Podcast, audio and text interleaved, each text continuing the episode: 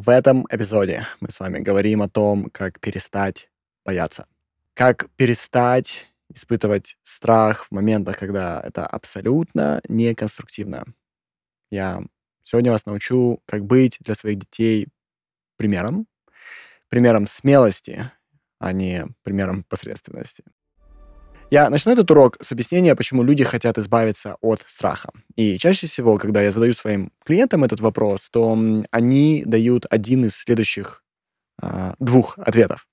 Первый ответ — это использование страха в качестве причины для бездействия. То есть они хотят испытывать страх, потому что они э, из этого бездействуют.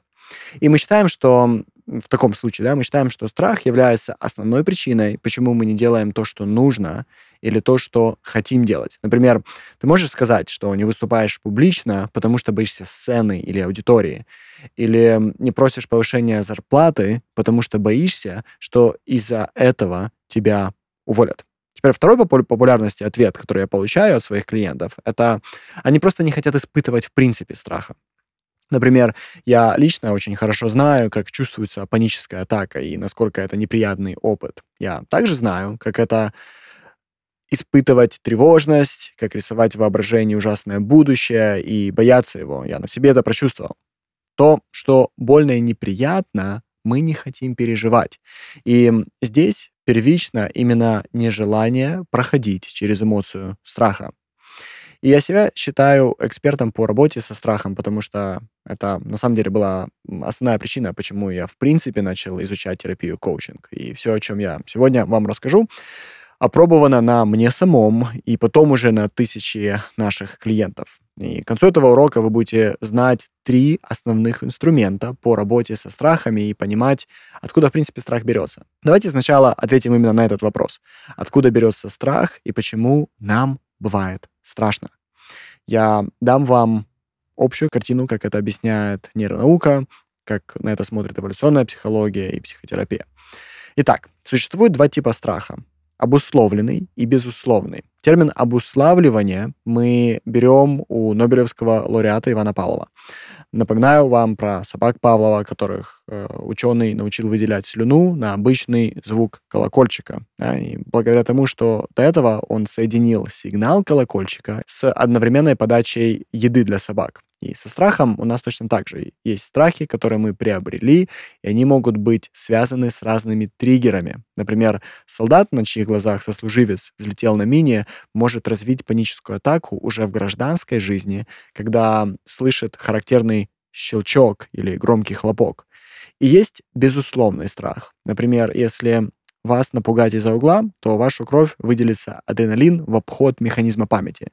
И также безусловный страх может быть результатом наследственной исторической травмы. Например, моя дочь боится насекомых с самого детства, и у нее, как и у меня, сильная аллергия на любые укусы. То есть нам это передалось через ДНК, потому что наше тело знает, что насекомых нужно бояться. Сегодня мы знаем из исследований, что наследственные травмы чаще передаются от отца к ребенку и могут предрасполагать ребенка к травматическому опыту. В одном из исследований, который провел профессор Гарвардской медицинской школы, чье имя я сейчас не могу вспомнить, вылетело, э, было обнаружено, что отцы, которых били в детстве, со своими генами передают интенсивную эмоциональную ранимость своим сыновьям или дочерям в ответ на агрессию родителей, которая предрасполагает детей к получению травмы. И еще одно известное мне исследование было проведено на детях, которых в детстве разлучили с их родителями. И такие дети более травматично реагируют на расставание с теми, кому испытывают эмоциональную привязанность, и они реагируют более эмоционально, чем обычно это делают все остальные. Хотя в их жизни они ни с кем не разлучались. Теперь хорошая новость, что любой вид страха может быть развернут. Какой-то быстрее, какой-то медленнее. И сейчас я вам объясню, как. Будучи коучем, я работаю с темами страха у своих клиентов. Я начну с утверждения, что страх — это результат нетренированного мышления.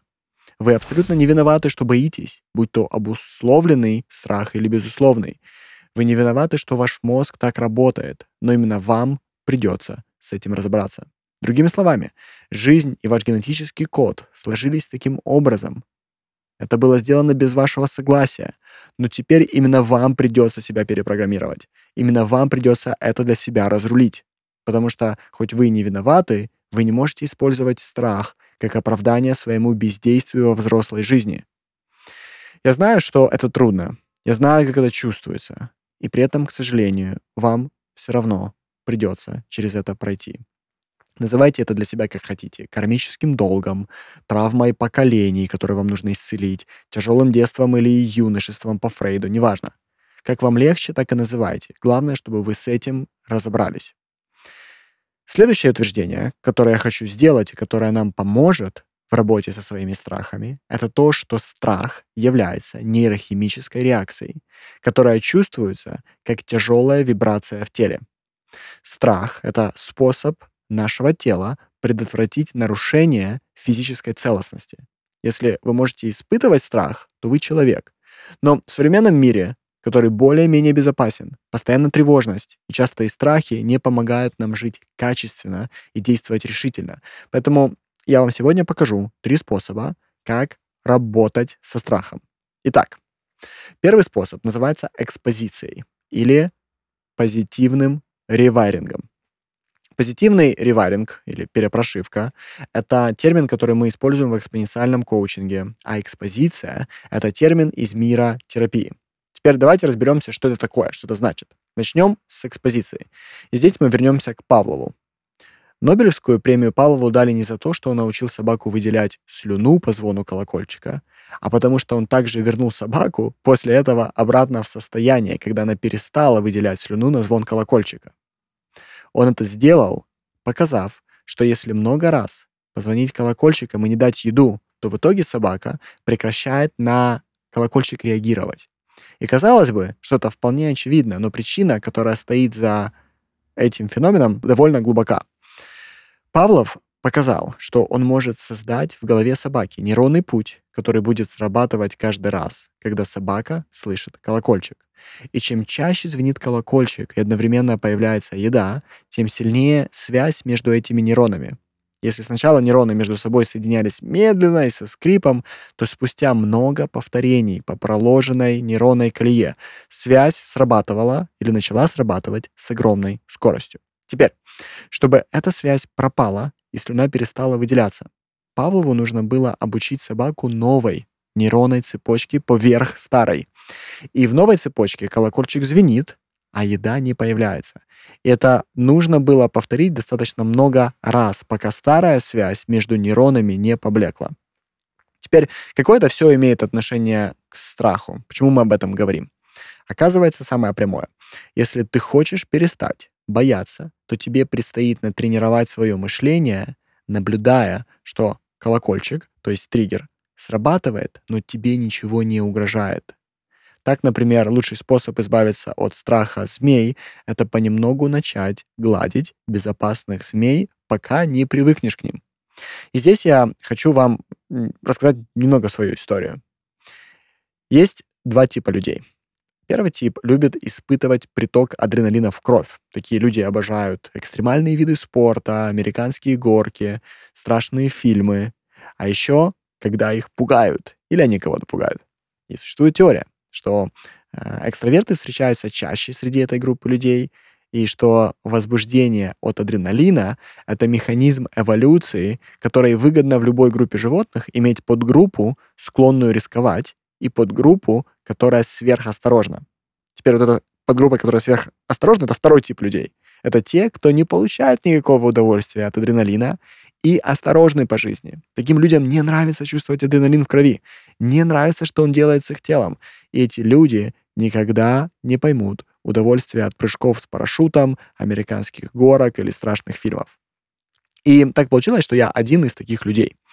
И, к сожалению, когда ты мальчик, который растет в 90-х, это не очень полезно относиться к группе сверх, сверхосторожных мальчиков. Это мешает тебе получать уважение других пацанов и восхищение девочек. Поэтому мне пришлось себя взломать. И тогда я впервые понял, как работает управление страхом. Больше всего я боялся физического насилия. Я уверен, что это было наследственным страхом. Я могу предположить, что страх исходит из э, геноцида евреев, потому что часть из моих прабабушек и прадедушек э, лежат в ярах, а их чудом выжившие дети передали этот дикий страх моему отцу и мой отец мне. Итак, я знал, что мне нужно что-то делать с этим страхом. И мне повезло, что уже в детстве я владел знаниями из многих книг о психологии и психиатрии. В одной из книг я узнал об экспозиции. И вот что я сделал. Я нашел тренера по единоборствам и попросил его приучить меня к физической боли таким образом, чтобы она меня не шокировала, и я не впадал в панику. Мой тренер оказался умным человеком и согласился мне помочь. Но также он сделал для меня кое-что еще. И сейчас я вам расскажу. Упражнение, которое мы делали, вы сегодня можете увидеть как шоу в Ютубе. Мы стояли друг напротив друга и отпускали друг другу пощечины со всей силы. Ну, я, во всяком случае, со всей силы. Тренер плавно наращивал силу сво- своих пощечин, в то время как мне он разрешал бить со всей силы в ответ сразу. Каждый раз после звонкой пощечины я понимал, что боль всего лишь ощущение в теле, и это ощущение быстро утихает. И каждый раз, когда я быстро давал пощечины в ответ, мой мозг обучался новой реакции. И вместо того, чтобы бояться угрозы, мой мозг научился моментально на нее реагировать.